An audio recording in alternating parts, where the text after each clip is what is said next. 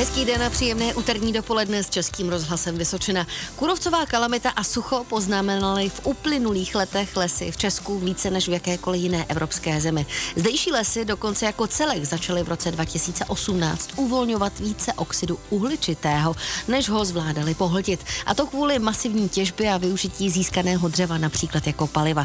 Co všechno bude následovat v nadcházejících letech a co to znamená pro vlastníky lesů i lesní hospodáře, to dnes probereme s dopoledním hostem. Jsem ráda, že pozvání do Dobrého dopoledne přijela odborná lesní hospodářka, která působí především na Pacovsku, paní inženýrka Kateřina Průšová. Hezké dopoledne vám přeji. Hezké dopoledne přeji vám i všem divákům na Vysočině. Zůstávejte s námi, protože my vás zveme na vycházku do lesa. A možná to nebude tak příjemné, jak to vypadá.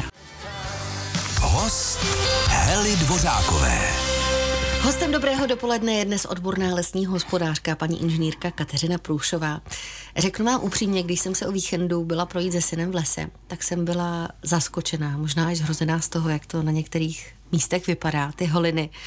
Mám pocit, že jak to odpadlo majitelům lesů z ruky, tak to zůstalo.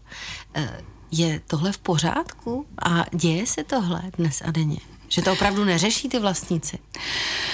Vlastníci to někteří opravdu neřeší. Je spousta vlastníků, kteří se o ten svůj les postarali i v rámci toho všeho, co se stalo, ale bohužel tím, že ty vlastníci jsou z celé republiky, mnohdy ani nevědí, kde ten les mají.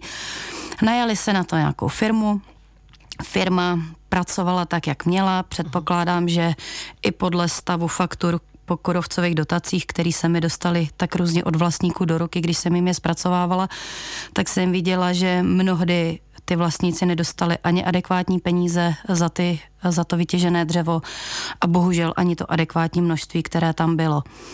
Takže bohužel většinou ten největší borčus v těch lesích zůstal po takových těch drancujících firmách, které s kalamitou přišly a naštěstí s ustupující kalamitou doufáme, že odcházejí. Někteří odcházejí, někteří krachují. Řekněte mi, komplikují v něčem, dejme tomu, ty menší vlastníci lesů třeba tu celou situaci, která teď je? V globálu určitě ano, protože na těch zanedbaných plochách často vlastně se vyskytuje buřeň, tráva a to je poměrně slušný vlastně i klid, i kryt pro zvěř. Takže když si někde zasázíte les, pečujete o něj, tak prostě zvěř si leží vedle v trávě, když má chuť, přijde si kousnout. A pak samozřejmě u nás je to takový zvláštní zkratkový slovo pupfl. Pro nás les není les jako les, pro nás je to pupfl ve zkratce a je to pozemek určený k plnění funkcí lesa. A když tam ten les není, a nebo je vlastně mrtvý, tak vlastně on ty svoje funkce neplní. Ať už je to z toho ekologického hlediska, vázání uhlíku, kyslík, potom i nějaká estetická funkce, zadržování vody v krajině, zmírnění vlastně i těch klimatických výkyvů a všeho, tak vlastně když tam ten les není, tak ho to, nebo ty stromy nejsou, anebo jsou mrtví, nemůže plnit. Úplně se bojím položit tu otázku, jaký je stav holin v kraji Vysočina, ale zeptám se na to. No, holiny jsou, ano. Je jí hodně, ano. Stále. A právě tím, že těch vlastníků je hodně, jsou drobný, kolikrát to jsou nudličky, už jenom identifikovat ten svůj proužek je často poměrně problematické, pokud člověk nechce zaplatit 10 000 za geodeta a pak je problém ještě, aby to hranici vůbec uznal soused, tak jejich obnova je opravdu složitá.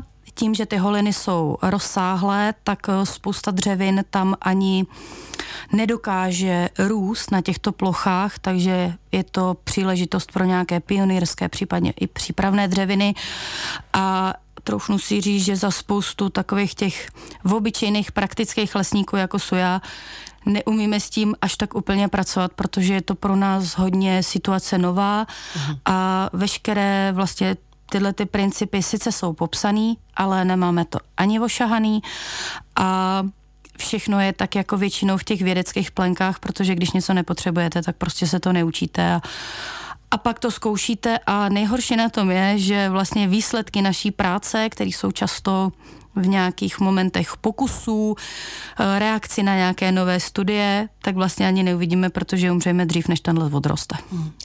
Začínali jsme tak nějak negativně to dnešní dopolední povídání o tom, že různé dřevařské společnosti vytěžily lesy a co jim odpadlo z ruky, tak tam nechali. I přesto za malou chvíli se budu ptát, jestli se podařilo vlastníkům lesů řádně očistit lesy tak, jak se má, a otevřeme taky i ty otázky financí a dotací. Zůstávejte s námi. Kůrovcová kalamita a sucho poznamenaly v uplynulých letech lesy v Česku. Největší dopad bych řekla, že to mělo na lesy na Vysočině. My se o tom konec konců dnes povídáme s odbornou lesní hospodářkou, která působí především na Pacovsku, paní inženýrkou Kateřinou Průšovou. Podařilo se řadě vlastníků přeci jenom řádně očistit lesy tak, jak se to má?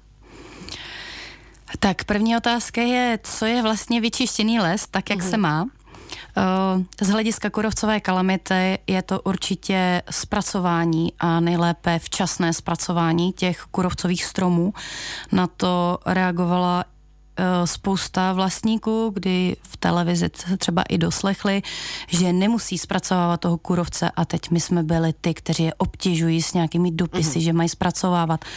To je, řekla bych, tak jako typický pro lidskou rasu, kdy vlastně každý si z informace vezme jenom to, co potřebuje. Takže oni vyslechli, že nemají zpracovávat kůrovce, ale ono se to týkalo právě těch neaktivních kůrovcových souší. Právě bylo to proto, aby se včas začal zpracovávat ten kůrovec, ten aktivní, který ještě byl v tom stromě, kdy to mělo nějaký smysl zachytit a zlikvidovat vlastně tu největší část těch brouků v tom lese. Takže z hlediska kůrovce určitě první, co to, tak včasná pro nás teda asanace, znamená zlikvidovat toho brouka. A z hlediska potom těch výsadeb, tak to je věc jiná. To jsou právě ty nešťastné holiny, které tady na nás všude vyskakují, někde zarostlé bezem, někde trávou, někde řádně vyčištěny, poklizeny a v těch super případech zasázeny a někde už to i pěkně odrůstá. Jak jsem řekla, na té Vysočině je největší podíl drobných vlastníků, takže každý opravdu se k tomu lesu chová jináč, podle svých možností i podle své dostupnosti.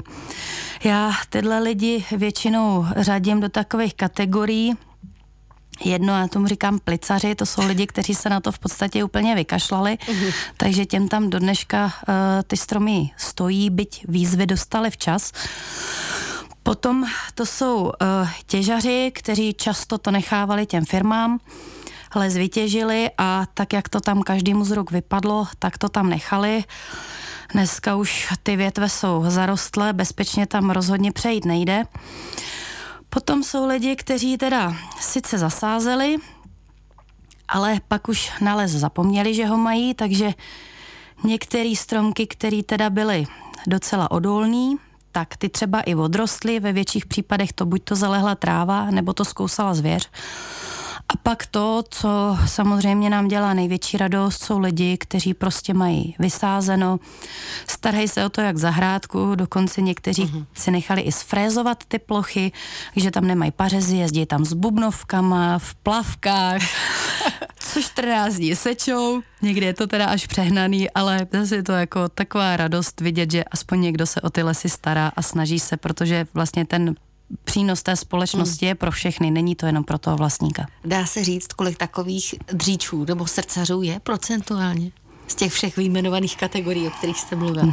Tak jako úplně si to nedokážu odhadnout. Když to vezmu podle svého revíru, tak je to katastr od katastru, ale úplně za můj revír, když nepočítám ty větší majetky, obce a město, tak tam jsme asi na třetině. No, žádná velká hitparáda, tedy něco tak posloucháme. Za malou chvíli otevřeme otázku financí, jestli pomáhají naopak i příspěvky, které dostávají majitelé lesů. A zapojíme i kraj, jak moc je nápomocný v tomto ohledu. Host Heli Dvořákové. Posloucháte Dobré dopoledne Českého rozhlasu Vysočina. Dnes si povídáme o kůrovci, který zdecimoval lesy na Vysočině. Mým hostem je odborná lesní hospodářka na Pacovsku, paní inženýrka Kateřina Průšová. Slíbili jsme, že otevřeme také otázku financí. Pomáhají například i příspěvky pro majitele lesů. A jak se k té situaci, která se děje v českých lesích, tedy především v lesích na Vysočině, angažuje i kraj Vysočina? A třeba případně i jak vám ty dotace komplikují v život? Komplikují vám ho v něčem, co by lesním hospodářům? Tak záleží, jak se k tomu který hospodář postaví, protože my to v povinnostech nemáme vlastně vyplňovat tyhle ty dotace, ale samozřejmě, když vám tam někdo přijde a pláče, tak se smilujete nad jedním a pak se to tak jako rozkřikne, takže se pak musíte smilovat úplně nad všema. Takže samozřejmě, když jim pomáháme to vyplňovat, když je to ve vlastním revíru, tak člověk tenhle zná většinou už, když to jsou ty lidi, kteří vlastně spolupracují na těch výsadbách a podobně, tak vlastně už to není ani tak těžký, protože už tam dopředu jsou ty počty, které tam mají být a nemusí se tam dál nic doplňovat a dohánět. Příspěvky samozřejmě jsou, fungovaly i v minulosti, ještě před kalamitou, akorát, že byly trošičku jináč nastavené. A tam už tehdy vlastně vypomáhal s některými věcmi kraj Vysočina, bylo to tuším, že pod záštitou Fond Vysočiny a některé příspěvky, hlavně teda oplocenky, nějaké polodrostky, odrostky, byly financovány vlastně z rozpočtu kraje. Bylo to pro nás skoro pak při začátku té kalamity, ještě než na to začal reagovat stát, tím, že pak ty oplocenky, ty odrostky a polodrostky vlastně přesunul pod ty státní příspěvky, bylo to určitě velice příjemné, protože i stát vlastně nás nutí vysazovat něco jiného, než je smrk a borovice. A tímhletím i spoustu lidí namotivoval, že vlastně byly zaplaceny i ty oplocenky, protože bez těch oplocenek prostě ty ostatní dřeviny málo kde právě kvůli zvěři odrostou. Já vždycky to tak jako lidem se, když se mě ptají, si tady vysadím teda tu jedlinu a jako musím to plotit? No musíte. A jako proč? Tak já to natřu, říkám super, kupte si novýho bavoráka, nastartovanýho s klíčkama, otevřenýma dveřma, pěkně, nechte ho na Václaváku, odejděte. Kam přesně tohle je prostě jedle pro zvěř bez plotu. To jste popsala krásně. Když se zaměříme teď na ty majitele, co všechno je důležité udělat právě pro tu správnou obnovu lesa? Někdo to třeba aktuálně řeší a my mu teď můžeme poradit. Úplně nejlepší je vždycky zjistit, pokud to ještě nevíme, kdo je můj vlastní odborný lesní hospodář. Lidi pod osnovami nebo s lesama zařízenýma osnovou. To vlastně jsou ti drobní vlastníci do 50 hektarů. Mají svého odborného lesního hospodáře přiděleného státem pro to dané území. Pokud z nějakého důvodu si vybrali někoho jiného, tak by si ho měli platit sami, kdežto nás jako pověřený na tom daném území platí stát. Takže vždycky je důležité zjistit, kdo tam je a tenhle člověk je vlastně kompetentní, ten s vámi bude spolupracovat, bude za to i rád a poradí vám, protože i když se ten les jeví stejně, tak samozřejmě tam můžou být různé lesní typy, které jsou teda někde definované, my je umíme dokonce i najít. A podle toho se dá udělat úplně první nástřel, co se týče dřevin. Potom samozřejmě ten hajný nebo ten odborný lesní hospodář, který tam chodí do toho lesa, tak už i ty lesy zná i podle toho bylinného patra, i podle těch stromů, které vlastně tam třeba zůstaly, anebo je viděl i před tou těžbou, viděl, jak rostou, kterým dřevinám se na tom daném stanovišti daří a podle toho i třeba z toho portfolia daného vyhláškou nebo nějakým doporučením vlády, které dřeviny na dané stanoviště můžou, vám pomůže vybrat tu konkrétní 1, 2, 3 x dřevin, i pak samozřejmě i ty, který spolu dokážou kamarádit ty dřeviny, protože třeba některé dřeviny nejdou do monokultur, daří se jim právě že s jinýma, takže aby jsme to nakombinovali tak nějak i podle potřeb vlastníka, když někdo chce palivo, někdo zase potřebuje, aby měl tu paseku co nejdřív odrostlo, aby tam nejlépe vůbec nemusel, tak i podle toho se volí dřeviny, nebo když někdo zase musí myslet na to, že má chalupu, že bude potřebovat jednou za čas taky krov. Takže je to vždycky i o přístupu jednotlivého vlastníka, i na těch jeho vlastních potřebách a pak samozřejmě i to stanoviště. Ale tohle to vám vždycky řekne ten váš odborný lesní hospodář, který ten váš les zná, má k tomu kompetence a v neposlední řadě je za to placený. Co pokud vlastník lesa nedá na rady lesního hospodáře a po těžbě les do pořádku nedá? Vystavuje se například nějaké pokutě, tak na tohle odpovíme hned po skladbě Petra Nováka, který nám bude zpívat o tom, co je to láska. Host Heli Dvořákové. Dnes si povídáme o stavu lesů na Vysočině. Mým hostem je odborná lesní hospodářka, paní inženýrka Kateřina Průšová. Dostáváme se k té další zásadní věci. Pokud vlastník lesa nedá po těžbě les do pořádku, vystavuje se například nějaké pokutě? Určitě. Pokuta může přijít jak ze životního prostředí, protože nesplnil zákonnou lhůtu zalesnění, která je v současné době nastavená u těchto kalamitních ploch na 5 let, ale pozor, od vytěžení. Uh-huh. A pak teda následně ještě na zajištění, což nějaké odrost těch dřevin, kdy teda, já to tak jako specifikuju, aby jsme neřešili nějaké centimetry a podobně, kdy zvěř neukousne tomu stromečku špičku a stromeček nám nezavalí tráva, kdy vlastně už se o něj nemusíme tak pečlivě starat jako hnedka po té výsadbě, tak tam je to do 10 let, ale zase opět se to bere od vytěžení. Takže chytří lidé zasázeli brzy, aby měli vlastně i větší možnost a větší čas na to zajištění. A samozřejmě pokud tak to neučinili, tak já mám pocit, že takové informace různě prosakují, že letos začnou chodit poměrně přísné kontroly. Bude to i podobně jako u zemědělců sledováno vlastně nějakým dálkovým snímkováním země a budou vytipované plochy, kam teda se bude chodit na kontroly a bude se zjišťovat, jestli teda lidi vůbec zalesnili. Aha. A tam teda ty pokuty můžou být potom i z Inspekce životního prostředí právě na to, že ten les nám nebude plnit ty funkce lesa dlouhodobě.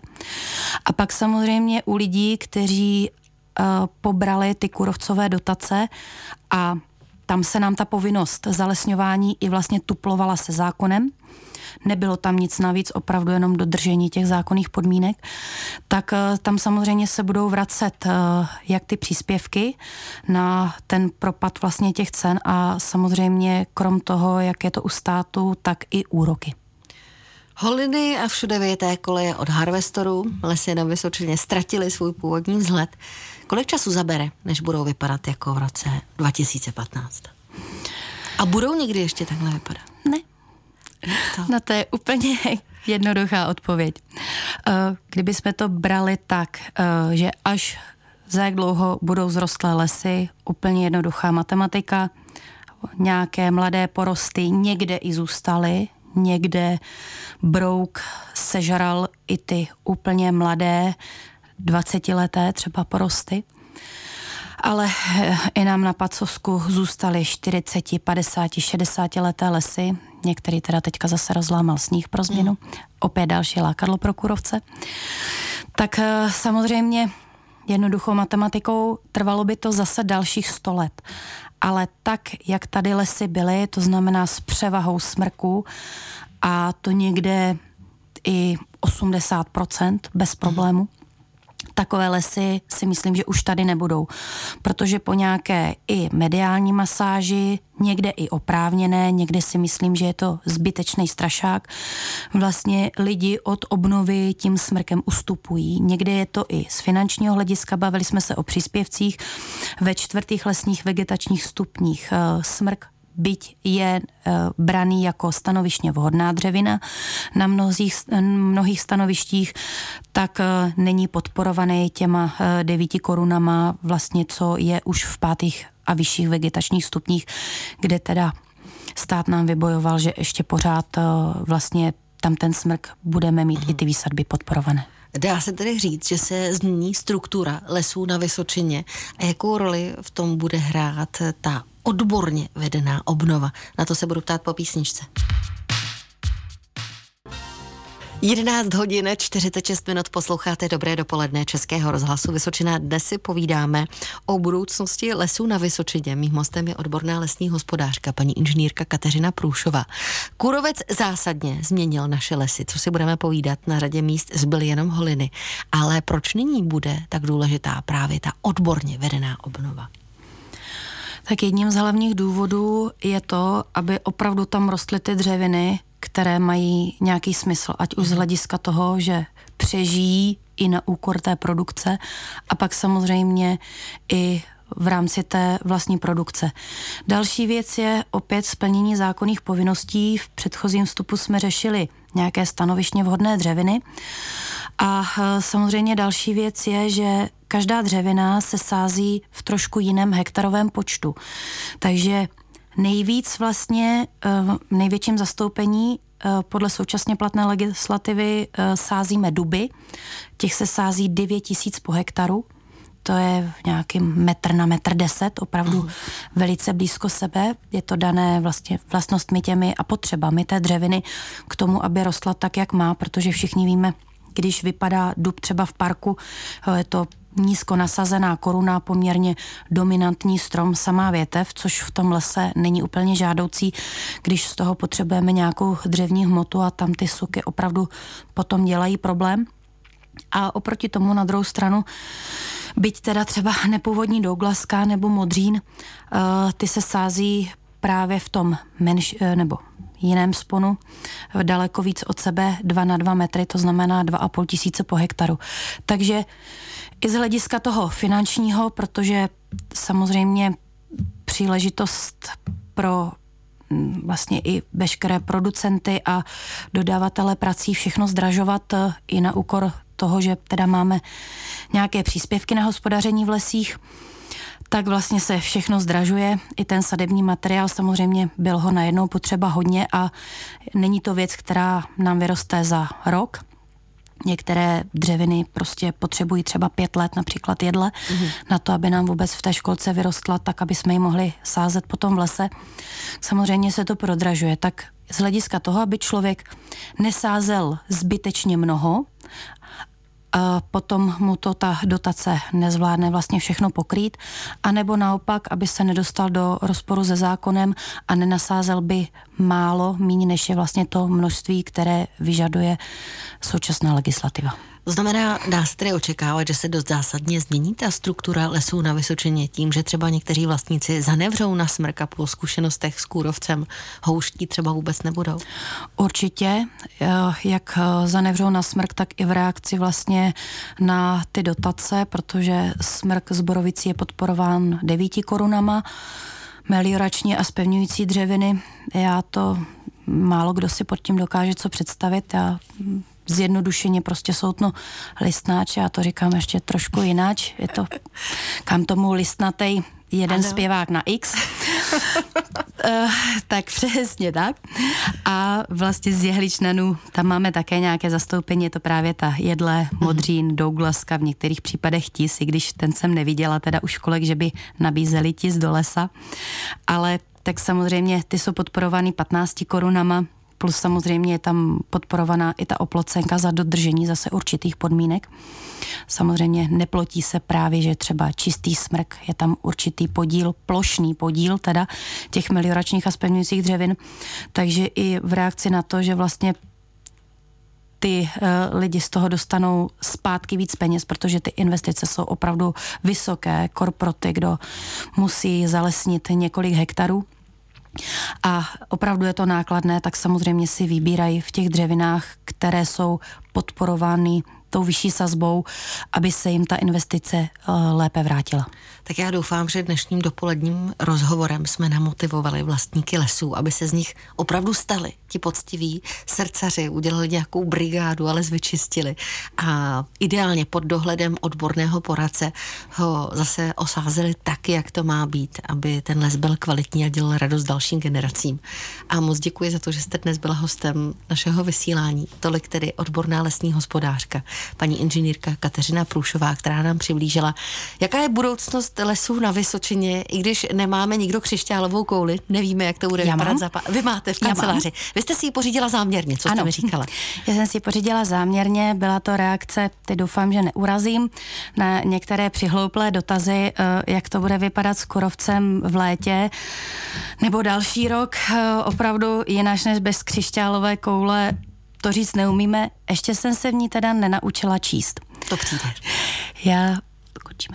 Já teda všem moc děkuju za to, že poslouchali, moc děkuju všem zodpovědným vlastníkům za to, jak se o své lesy starají. Doufám, že jsme i ty méně poctivé, anebo třeba i ty hlavně znechucené tím, co se tady všude všechno dělo, namotivovali k tomu, aby se o ten les starali, jak měli, a já bych našim vlastníkům a posluchačům přála, aby měli zuby jako kůrovec, protože, jak můj taťka říká, já bych chtěl mít zuby jako kůrovec, protože sežral celou republiku, ale nikdy jsem ho u zubaře neviděl, a to tam jsem poslední dobou docela často. Díky za krásnou tečku. A dobrolesní hospodářka Kateřina Průšová, dnešní host Dobrého dopoledne. Ať se daří. Naslyšenou. Host Heli Dvořákové.